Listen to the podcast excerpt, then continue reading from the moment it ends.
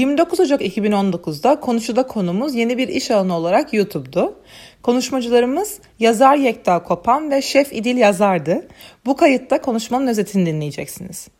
E, alanına gelmeden ben çok kısa e, istersen bir merhaba e, girizgahı yapayım. Ondan sonra tümüyle seni dinleyeceğiz. 1 saat 15 dakika kadar. Benimki 11 dakika sürüyor evde hesapladım. Şeyi e, hep merak ediyorum ama e, bu merakın e, bugün içinde bulunduğumuz sosyal medya, kullandığımız bütün sosyal medya aplikasyonları ve diğer bizi bizden çıkarıp bir diğerine dokunduran bütün mecralar ki YouTube'da bunlar. Önce şuna karar verelim. YouTube mu diyeceğiz, YouTube mu diyeceğiz? İkisinin böyle tam arası. YouTube. Söyle. YouTube. Tube. Tube. YouTube. Hep şeye gidiyor zihnim. E, 11 Eylül'e gidiyor. 2001, 11 Eylül 2001 hatta benim zihnim geçenlerde de bunu başka bir yerde de söyledim. Kendi kişisel tarihim ve kendi bakış açımla o Körfez Savaşı'ndaki petrole bulanmış o ördek görüntüsüne gider. Ama 11 Eylül 2001 aslında bütün dünyada e, yeniden yükselen bir milliyetçiliğin sağcılığı ve içine kapanan tedirgin e, ruhların döneminin başlangıcı olarak ben öyle çok bir şeyleri milat almayı, simgeleştirmeyi sevmesem de bir simge olarak hepimizin zihninde oturuyor. Burada o günü çoğumuzun da e, şöyle bir baktığında kimi daha küçük yaşta, kimi daha yetişkin yaşta yaşadığını görebiliyorum. E, bu, buraya niye gittiğimi aslında söyler söylemez hepinizin bugün buraya gelmiş e, zihinlerin anlayabildiğini biliyorum. Fazla burada durup da e, popüler kültür konuşurken işi sıkıcılaştıracak değilim. Şu tabii ki yani o 2001'den sonra başlayan o te- tedirginlik çağı Tıpkı Soğuk Savaş dönemi gibi, tıpkı daha sonra yine 80'lerin ortasında işte yükselen e, sağ e, tandanslı politikalar devri gibi bir çağ olarak belirginleşti. O belirginleşmiş çağda, o tedirginlik, o kamusal alandan kaçma çağında yeni bir çıkış kapısı lazımdı. Şimdi bu 2001 şu yüzden önemli, YouTube'un biliyorsunuz kuruluşu 2005. 2005'te bir startup olarak kuruluyor ve gerçekten de tam bir garaj e, çıkışı. Yani Şey de kuruluyor. Bu Match.com vardı o zamanlar. Hı. İşte online dating aplika web sitesi Hı. Amerika'da. YouTube'un kurucuları da diyor ki ya bu çok güzel web site ama biz bunun öyle bir versiyonunu yapalım ki video da gönderebilsin Evet. insanlar birbirini görsün. Aslında bir Match.com gibi bir online web sitenin videolu hali olarak Bir de şey kuruyorlar. için kuruyorlar yani işte o çocukların paylaşım baytını Yükseltmek. bir yere e, sıkıştırabilmek için. Bu da ilginçtir çünkü YouTube çok sonraları daha yüksek frekansta ve daha kalitede şey yapıyor. Aslında çok sıkıştırılmış olarak başlıyor ilk şey. Ondan video kaliteleri işte. E, kalite. Evet bak bu da çok önemli bir şey. E, çünkü bize başka bir şey anlatıyor. Ben bir tek o anlattığı şeyi e, şey. Yani zihninizi bütün o tedirginlik çağına davet ediyorum. O tedirginlik çağında, o içe kapanma çağında ve o içe kapanma çağından yeni bir kamusal dil yaratma arayışında 2005 yılına geliyoruz ve 2005 yılında işte biraz önceki dilinde dediği gibi sonuçta bir garaj şey fikri. Yani bunu çok rahat söyleyebiliriz. Çok genç, iki ya da üç e, şey. İlk videoda, üç değil, ilk videoda şey, Me at the Zoo, Me at the Zoo. Şimdi bu ilk video çok önemli. İlk video, e, hatta yanlış söylemeyeyim ama 23 Nisan 2005 galiba ilk video. Me at the Zoo. Video çok önemli, şundan dolayı önemli. Gerçekten de hayvanat bahçesinde bir vahşi hayvan ne denir şeyin önünde duran, kafesinin önünde arkada da işte diyelim ki fil var ve şey diyor işte şu anda arkamda bir fil var, böyle kocaman da hortumu var. Bu bizim için çok ilginç bir şeydi. Ee, özellikle de benim gibi e, daha önce işte karasal yayın, kurumsal yayın tecrübesinden gelmiş biri için biri e, bir ekrana bakarak sadece şu bilgiyi veriyor. Arkamda fil var, böyle de hortumu var. Şimdi bu bugün e, herhangi bir televizyon kanalında bugün rastlayabiliriz artık ona. Ama o, o tarihler itibariyle şu bir bilgi vermiyor, bir paylaşımda bulunmuyor gibi bir şey. Evet. Ee, şimdi ben bu kadarını söyleyeyim. Buradan devam edeceğim. Hem birazcık buradan geriye dönerek e, belki yayıncılık çünkü bana öyle dendi. Hani, e, 30 yıllık yayıncılık tarihini anlat dendi. 30 yıllık yayıncılık tarihini ben nasıl anlatayım ya? Biraz yayıncılık tarihinden de bahsedeceğim yaşım gereği. Ama tam bu 2005'teki ilk YouTube yayını, YouTube yayınından itibaren sözü sana bırakayım. Çünkü sen de e, 2000 kaç Ben- senin? e, ben 2000 kaçta açtım? 2014'te açtım kanalımı. 2014 Türkiye için erken, Türkiye e, erken. Yani aslında defa- hemen şunu söyleyeyim 2005 hemen o zaman onu söyleyeyim yanlış anlaşılmasın 9 yıllık bir frekans var gibi 2005'te dünyada YouTube başlıyor ama 2006-2007 sonunda Google'ın satın almasına kadar da YouTube gerçekten de o garaj haliyle devam ediyor. İşte senin dediğin gibi video paylaşımları falan. Aslında dünyada da e, YouTube'un e, biraz kendini duyurmaya başlaması 2008-2009 hatta 2010.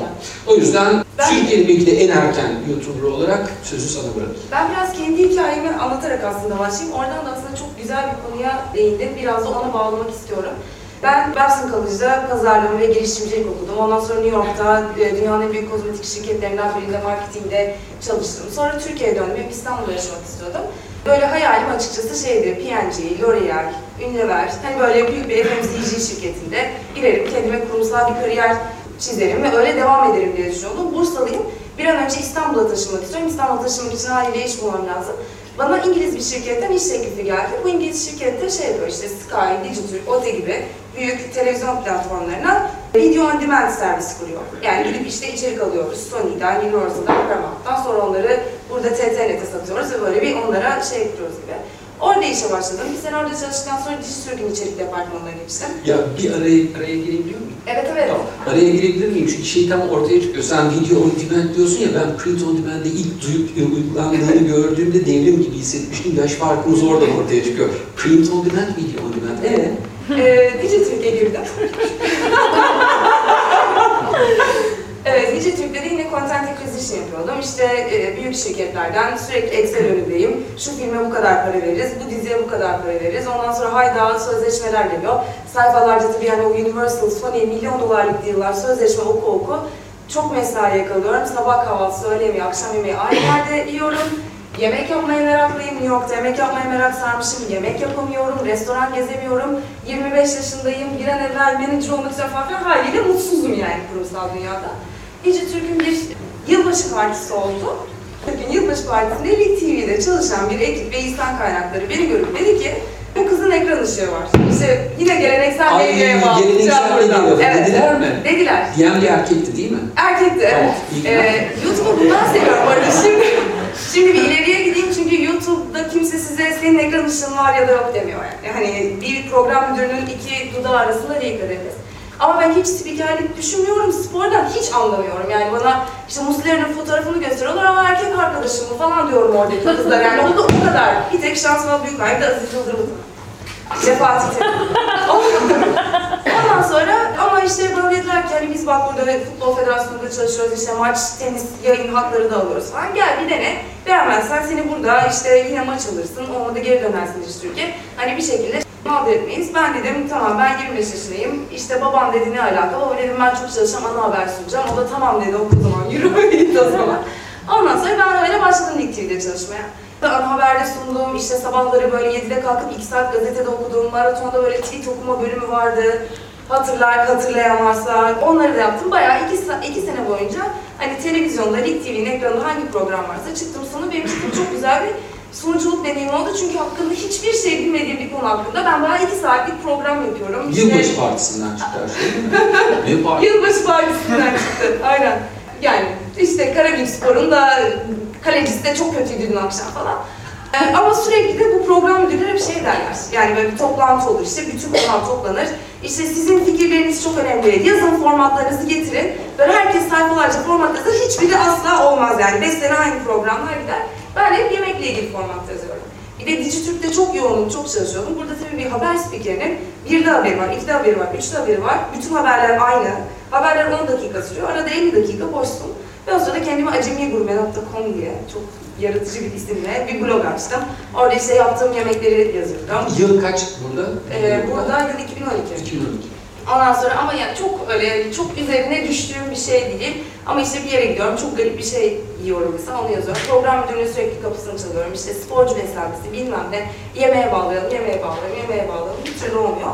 Derken ben 2013'te hamile olduğumu öğrendim. Şimdi yine geleneksel medyayı çok sevmememin sebeplerinden bir tanesi. Böyle orada kırılamayacak tabular var. Biri hamile bir kadın ekranda bir şey sunamaz falan. İzleyici onu görmek istemez. Ya ben orada oturacağım boş boş yani onlardan boş boş para alıp bütün gün orada oturacağım. Ya da gittim dedim ki hani bakın Murat Bey böyle böyle ben hamileyim. Burada ben boşuna oturmayayım, siz bana boşuna para vermeyin. Ben aşçılık okuluna gideyim. Ama hani eğer yapamazsam da beni geri alırsınız işe falan. İyi tamam hadi alırız dedi. Biraz da garanticiyim hep böyle bir garanti ala ala. İlk hamile olarak başlık okuluna giden insan da benim bu arada. Normalde hamile kabul etmiyorlarmış ama ben kabul istifa ettim. Ama çok yani hak hakikaten zor. Şimdi, Bayağı taşıması Fiziksel var. şey. Aynen yer paspaslaması var. Yani hakikaten çalıştırıyorlar. Neyse beni kabul ettiler. Bana dedim hiçbir şey olmaz kessen kadar ama ilk gün bayıldım. Hayatımda ilk defa bayıldım ama yani. Normalde hakikaten bir şey olmaz. Ama her neyse çok güzel bir şekilde geçirdim ama şeyi fark ettim yani. O kadar keyif aldım ki böyle karnım burnumda bir yandan pişiriyorum, bir yandan göbeğin üstüne koyuyorum, yiyorum falan. dedim ben kesin mutfakta olmalıyım ve kesin bu işi yapmalıyım. Lig TV'yi tanıdığım için tabii şeyi de tanıyordum. Türk Max Gurme çalışanlarını da tanıyordum. Aynı binadaydık. Onlarla bir görüşmeye başladık ama şimdi okuldan yeni çıkmışım. Bir restoran tecrübem yok. Evde Ali bu sırada doğdu. Evde bebek var bir aylık. Restoran tecrübesi yapacak vaktim yok. Bu sebepten de restoran açmak istemedim yani. Çünkü bir restoran için bakıyorum etrafındaki başarılı şeflere. 15 sene, 20 sene, 30 sene gitmişler işte Paris'lerde, Cape Town'larda, San Sebastian'larda çalışmışlar. Gelmişler hala burada çok zorlanıyorlar. Ben okuldan çıkmışım, ne, hani ne, ne, ne cesaretle restoran açacağım. Televizyona da böyle bir ayağım gidiyor, bir format beğenmiyorum. Onlar tabii, onlar da kolay format olsun istiyorlar. Oturabileceğim, oturamayacağım görsünler falan.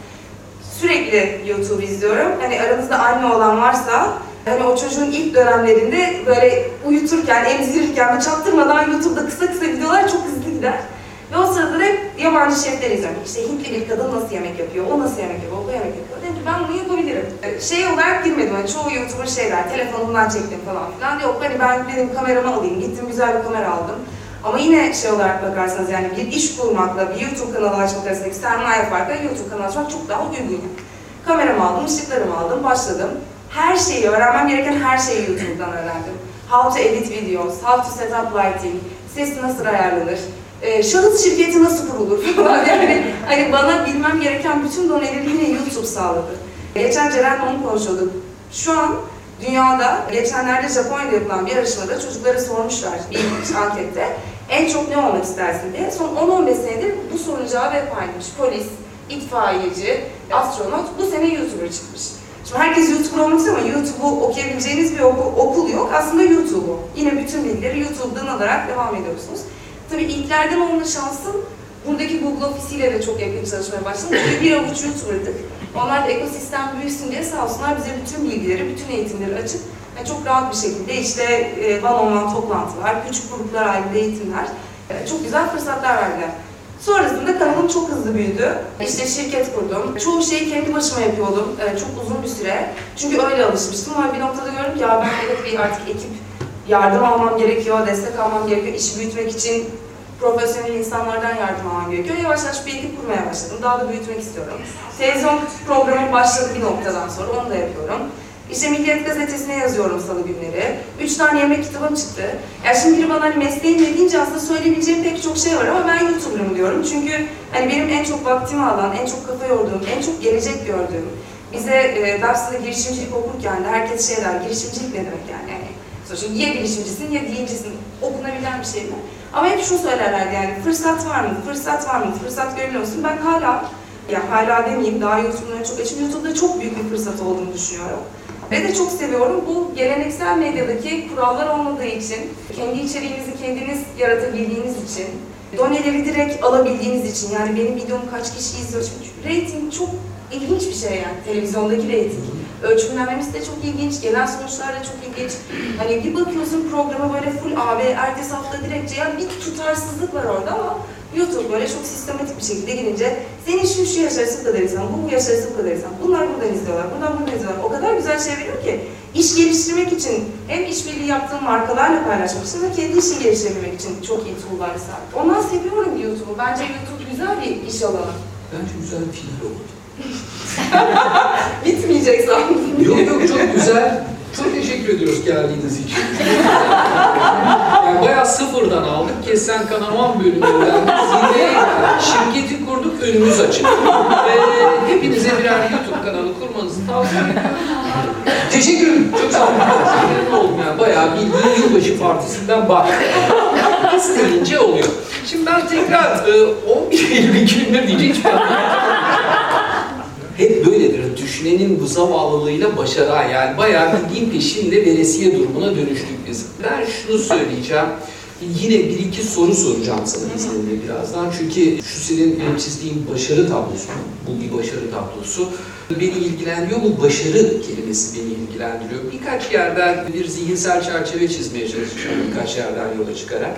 Bunu son zamanlardaki birkaç konuşmamda hatta kitabımda da bundan bahsettim. Bu yine 2000'lerin sonrasında e, oluşan toplumsal virüslerden bir tanesi başarı. Bu başarıyı destekleyen e, diğer tedavisi olmayan virüslerde hepinizin bildiği gibi hız, çokluk, miktar. YouTube bütün bunların bir ilacı gibi, anında bunları tedavi edebilen bir antibiyotik gibi. Biraz önce İdil'in de söylediği şeyleri çünkü hızlıca görüyorsunuz. Başarılı olma olasılığınız herhangi bir zemin gerekmeksizin size verilmiş bir şey. Çünkü İdil'in hikayesi bizi kandırabilir. İdil'in hikayesinde belki o hızlıca anlattığı bölümde kulağımızdan kaçmış olan bir eğitim, bir arka planı, bir sen beğen beğenme, eleştir eleştirme, karasal yayıncılıktaki tecrübe arka planı e, anlayabildiğin çok hızlı kaçtı ama iki seneye yakın her gün ekrana çıkmışsın değil ben mi? kesinlikle onun çok faydası olduğunu düşünüyorum zaten. Çünkü hiç bilmediğim bir konu hakkında o kadar çok ekrana çıktım ki bildiğim bir konuyu çok keyifli ve çok daha rahat yapıyor oldum. Yani hani benim kamera önü, heyecan diye bir şeyim zaten ilk TV'de çalıştığım 3 aydan sonra yoktu ki o ekranda bir şey anlatmak isteyen bir insan için hani olabilecek en büyük artı. Bayağı bir türkü kullandın. Ama ben de çok çalıştım orada. Şimdi tabii o hikaye yanıltıcı olmasın. Bugün e, YouTuber dediğimiz hele ki özellikle son 4-5 yıldır oluşan bir YouTuber fırtınası içinde ilgili ve benzer başarı hikayelerinde bir yanıltıcılık olabilir. Ben bu yüzden şu başarı, güç, büyüklük, hız meselesinden yola çıkarak birkaç şey söylemek istiyorum. Bugün e, aslında hepiniz bir içerik bilgisinin dışında içerikten e, öte ve önemli olarak hız, büyüklük ve e, bunların sonucunda elde edilecek başarıya odaklısınız. Hayatınızın her aşamasında böyle. Biraz acımasız olacak ama bunu size söylemem gerekiyor. Yani bugün mesela şu anda bu oturumdan ilk tweet'i kimin attığı, o tweet'e e, kaç like aldığı, görselli mi attığı, görselsiz mi attığı, görselli attıysa acaba çok hızlı filtreleyebildiği mi, görüntü filtresi güzelleştirdi mi? Bunlar önemli. Bugün insanlar gerçekten birbirleriyle takipçi sayısı üstünden konuşuyor. Az önce sen de söyledin. Bugün rakamlar ve rakamlardan kaynaklanan değerler e, önemli. E, bu rakamlara hızlıca yani zaman bağımsız ulaşabilme e, yeteneği önemli ve bütün bunların da adı bugün için e, sonunda başarı. Bugün başarınızı tanımlarken e, rakamlardan öncelikle konuşuyorsunuz. Daha sonra bu rakamları sağlayan içerikten konuşuyorsunuz. Bugün bütün e, dünyada işte e, çokça sevilen e, content is the king artık anlamı hatta content is the queen de anlamını yitirmiş durumda. Bir content'e ihtiyacınız yok.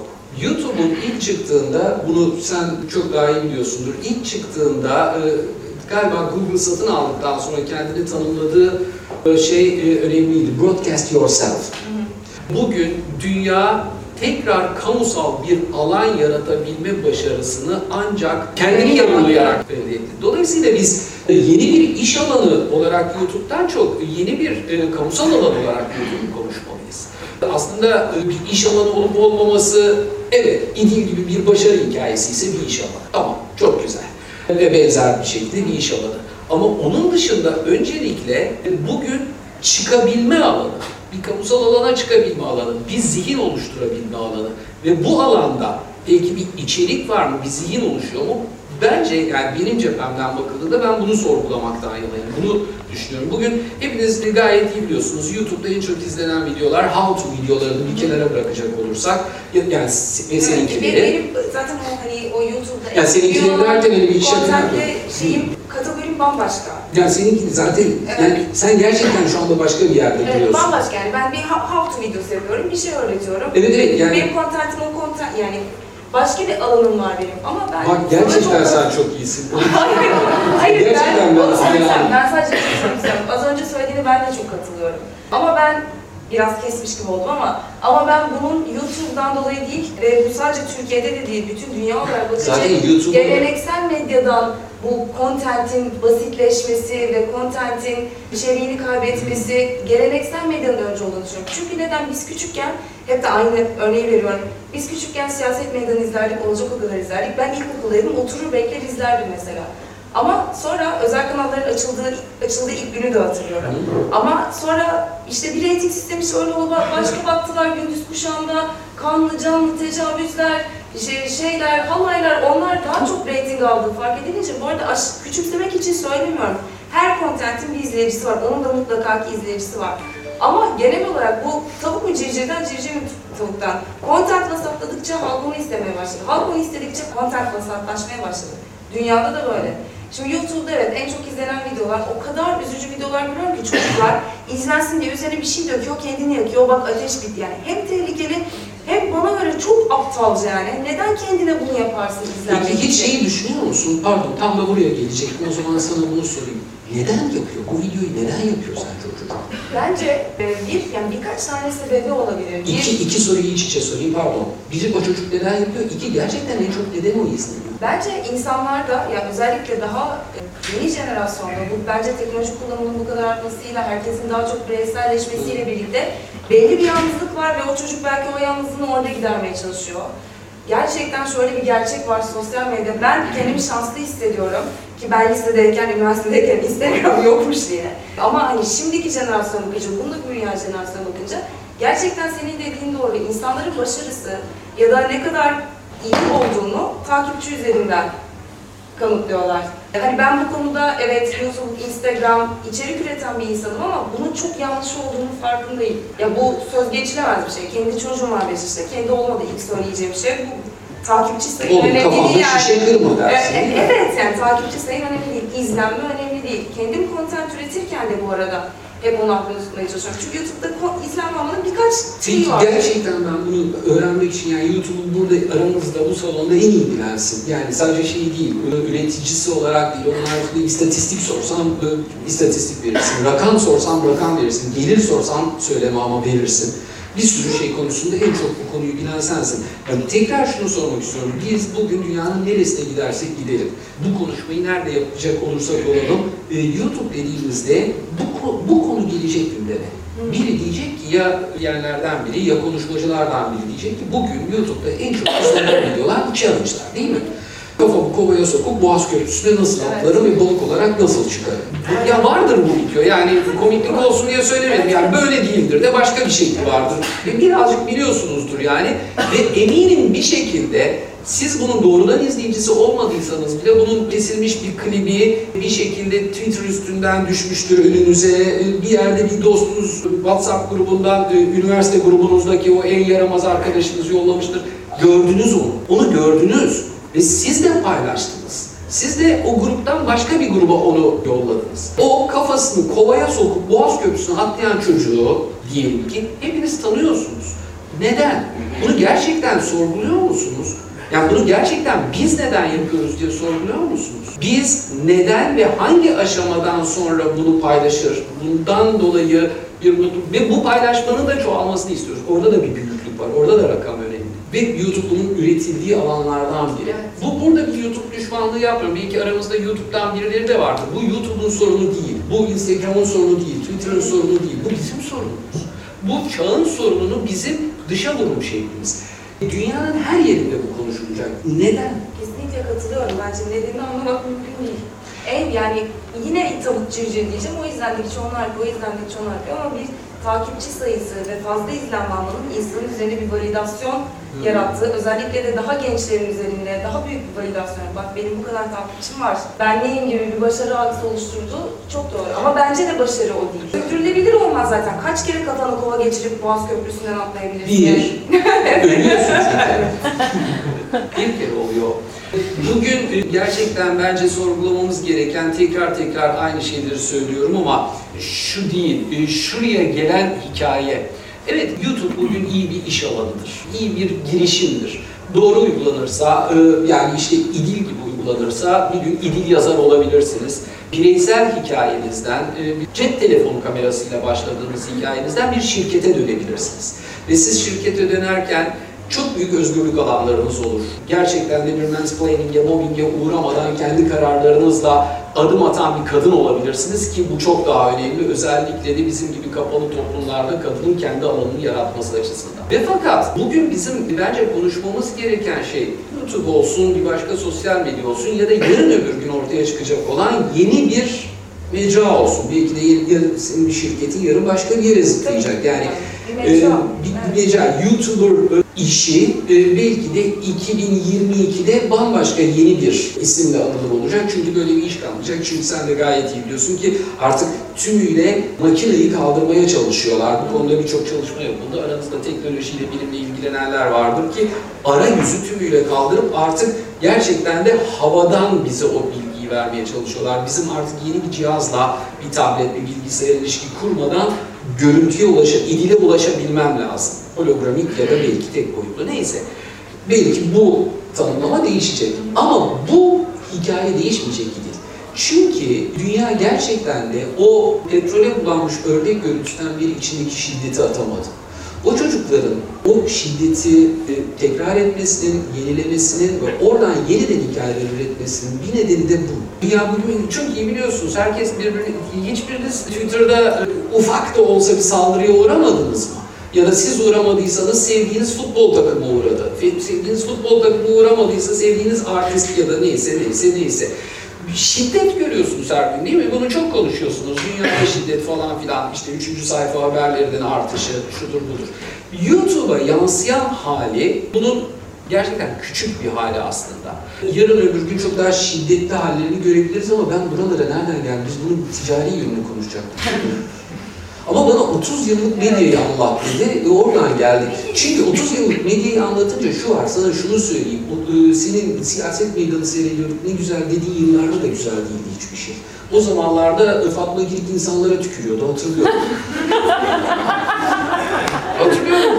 Yapma bunu diye birilerinin yüzüne tüküyordu Fatma Hanım. Yani e, çünkü insanlar kendi uygulayamadıkları o şiddeti görmek istiyorlar dostlar. Yani ben bunu yapamıyorum, gitsin Fatma birine tükürsün istiyor. Ben şu kafama kovayı şey yapıp şuraya atlayamıyorum, dediğinin biri yapsın. Çünkü gerçekten içimizde boşaltamadığımız bir yük var. Bu, bu yükün de temel nedeni aslında böyle 80'lerin biraz daha öncesine gidecek olacak. Yani bu dünya daha 100 yıl bitmedi, savaştı. iki kere savaştı. İki kere dünyanın her bir bireyi birbirine girdi. Dinler üstünden, diller üstünden, ırklar üstünden, haritalar üstünden, bayraklar üstünden birbirine girdi. Bugün hala siz e, bir batı ülkesine gittiğinizde 2. Dünya Savaşı'nı yaşamış, bizatihi yaşamış canlı bir insan görebiliyorsunuz. Soğuk Savaş dönemini bizatihi bizler yaşadık. Ben yaşadım. Baktım da salona ben Bizatihi ben yaşadım yani. Ve beyefendiyle konuşurduk o zaman. Vay iyi ki buradasın. Sonra Peki bu dijitalleşme süreci çok hızlı oldu. Bravo. Bir Neler değişti bu sırada İşte mesela? tam da bunları sindiremedik. Yani özellikle de bunları sindirememenin şöyle bir durumu var. Eğitim politikaları ve kültür politikaları doğru düzgün ilerlememiş olan daha içine kapalı toplumlarda bunu hep şeye e, gidiyor zihnim. E, 11 Eylül'e gidiyor. 2001, 11 Eylül 2001 hatta benim zihnim geçenlerde de bunu başka bir yerde de söyledim. E, kendi kişisel tarihim ve kendi bakış açımla o Körfez Savaşı'ndaki petrole bulanmış ee, o ördek görüntüsüne gider ama 11 Eylül daha önemli özellikle de bizim gibi kapalı toplumlarda kadının kendi alanını yaratması açısından. Ee, ve fakat e, bugün bizim e, bence konuşmamız gereken şey YouTube olsun, bir başka sosyal medya olsun ya da yarın öbür gün ortaya çıkacak olan yeni bir mecra olsun. Belki de yarın senin bir şirketin yarın başka bir yere zıplayacak. Yani Evet. bir mecra, YouTuber e, işi e, belki de 2022'de bambaşka yeni bir e, isimle anılır olacak. Çünkü böyle bir iş kalmayacak. Çünkü sen de gayet iyi biliyorsun ki artık tümüyle e, makineyi kaldırmaya çalışıyorlar. Bu konuda birçok çalışma yapıldı. Aranızda teknolojiyle, bilimle ilgilenenler vardır ki arayüzü tümüyle kaldırıp artık gerçekten de havadan bize o bilgiyi vermeye çalışıyorlar. Bizim artık yeni bir cihazla bir tablet, bir bilgisayar ilişki kurmadan görüntüye ulaşa, idile ulaşabilmem lazım. Hologramik ya da belki tek boyutlu neyse. Belki bu tanımlama değişecek. Ama bu hikaye değişmeyecek gibi. Çünkü e, dünya gerçekten de o e, petrole bulanmış ördek görüntüsünden biri içindeki şiddeti atamadı. O çocukların e, o şiddeti e, tekrar etmesinin, yenilemesinin ve oradan yeniden hikayeler üretmesinin bir nedeni de bu. E, dünya bugün çok iyi biliyorsunuz. Herkes birbirini, hiçbiriniz e, Twitter'da e, ufak da olsa bir saldırıya uğramadınız mı? Ya da siz uğramadıysanız sevdiğiniz futbol takımı uğradı. Sevdiğiniz futbol takımı uğramadıysa sevdiğiniz artist ya da neyse neyse neyse. Şiddet görüyorsunuz her gün değil mi? Bunu çok konuşuyorsunuz. Dünyada şiddet falan filan işte üçüncü sayfa haberlerinin artışı şudur budur. YouTube'a yansıyan hali e, bunun gerçekten küçük bir hali aslında. Ee, yarın öbür gün çok daha şiddetli hallerini görebiliriz ama ben buralara nereden geldim? Biz bunun ticari yönünü konuşacaktık. Ama bana 30 yıllık medyayı anlat dedi ve oradan geldik. Çünkü 30 yıllık medyayı anlatınca şu var, sana şunu söyleyeyim. O, e, senin siyaset meydanı seyrediyorum, ne güzel dediği yıllarda da güzel değildi hiçbir şey. O zamanlarda e, Fatma Girik insanlara tükürüyordu, hatırlıyorum. hatırlıyorum. Yüzüne tüküyordu Fatma Hanım. Yani e, çünkü insanlar kendi uygulayamadıkları o şiddeti görmek istiyorlar dostlar. Yani ben bunu yapamıyorum, gitsin Fatma birine tükürsün istiyor. Ben şu kafama kovayı e, şey yapıp şuraya atlayamıyorum, dediğinin biri yapsın. Çünkü gerçekten içimizde boşaltamadığımız bir yük var. Bu, bu yükün de temel nedeni e, aslında böyle 80'lerin biraz daha öncesine gidecek olacak. Yani bu dünya daha 100 yıl bitmedi, savaştı, iki kere savaştı. İki kere dünyanın her bir bireyi birbirine girdi. Dinler üstünden, diller üstünden, ırklar üstünden, haritalar üstünden, bayraklar üstünden birbirine girdi. Bugün hala siz e, bir batı ülkesine gittiğinizde İkinci Dünya Savaşı'nı yaşamış, bizatihi yaşamış canlı bir insan görebiliyorsunuz. Soğuk Savaş dönemini bizatihi bizler yaşadık. Ben yaşadım. Baktım da salona ben Bizatihi ben yaşadım yani. Ve beyefendiyle konuşurduk o zaman. Ay iyi ki buradasın.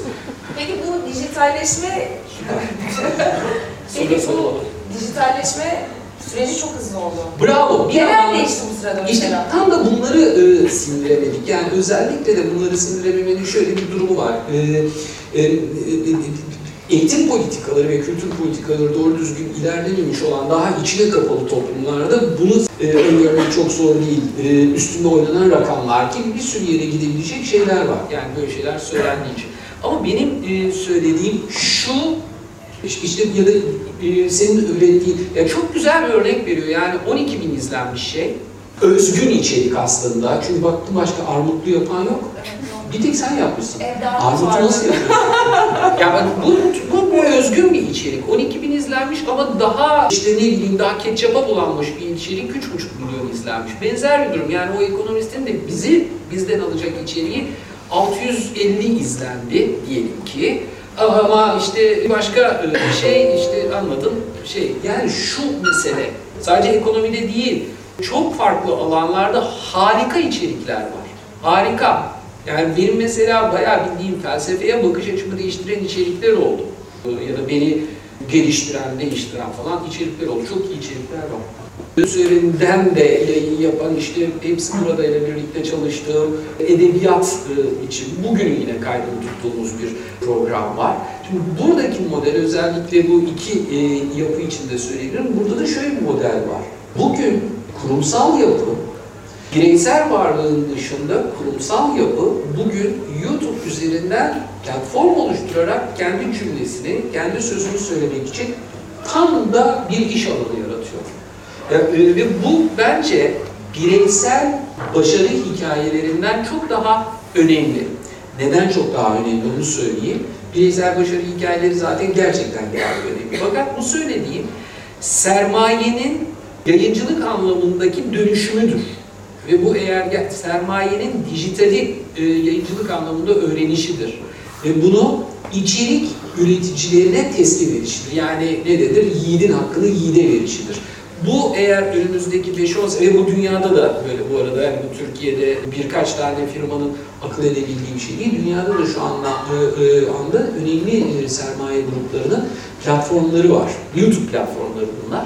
Bu da önemli bir modeldir, iş modelidir. E, Bu iş modelinin de ben yayılmasını ve büyük sermaye gruplarının da YouTuber'ları, YouTube programlarını, platform oluşturma e, zihnine sahip kolektifleri, bu kolektifler illa popüler bir şey yapmak zorunda da değil. İşte ekonomi konusunda bir KHK e, kurbanı olmuş 4-5 öğretmenin e, oluşturacağı bir kolektif ekonomi e, örneğin okulunu desteklemesi, özgür bırakarak e, desteklemesi onların da dijital dönüşümüdür. Bugün çünkü de de aranızda mutlaka iş dünyasından isimler var. Biliyorsunuz 2019 hepinizin belki de yıl toplantılarında tek bir kelime geçiyor. Dijitalizasyon. Dijitalizasyon tam da bu işte aslında. Dijitalizasyon sizin içeriğinizi dijitalize etmeniz değil, aynı zamanda varlığınızı da dijitalize etmeniz. Yani kendi cümlenizi anlatabilecek yapıyı oluşturmanız.